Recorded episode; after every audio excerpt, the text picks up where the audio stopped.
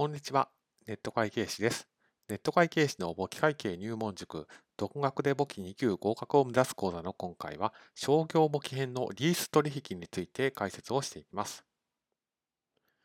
リース取引っていうのは何なのかについて、こちらでまずは解説をいたします。固定資産を借りる取引のことをリース取引というふうに言います。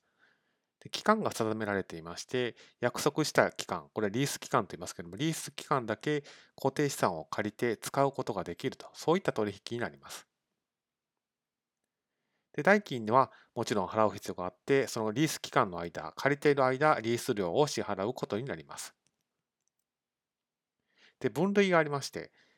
えー、オペレーティングリースというものと、ファイナンスリースという2つの取引があります。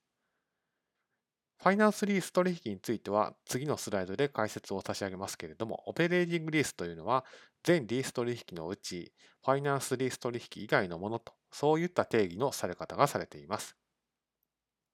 では、ファイナンスリース取引って何なのかですけれども、まあ、実質的に購入している状態にかなり近いリース取引と、まあ、そんな感じで理解をしてもらえればと思います。ですから要件が2つ定められています。1つ目がノンキャンセラブルです。これはつまり、リース取引が解約できないとか、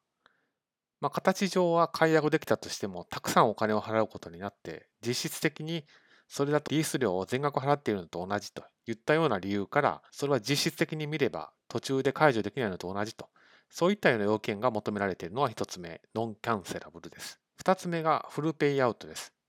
これどういうことかというと、もしこの固定資産を借りるんではなくて自分で持っているとしたら、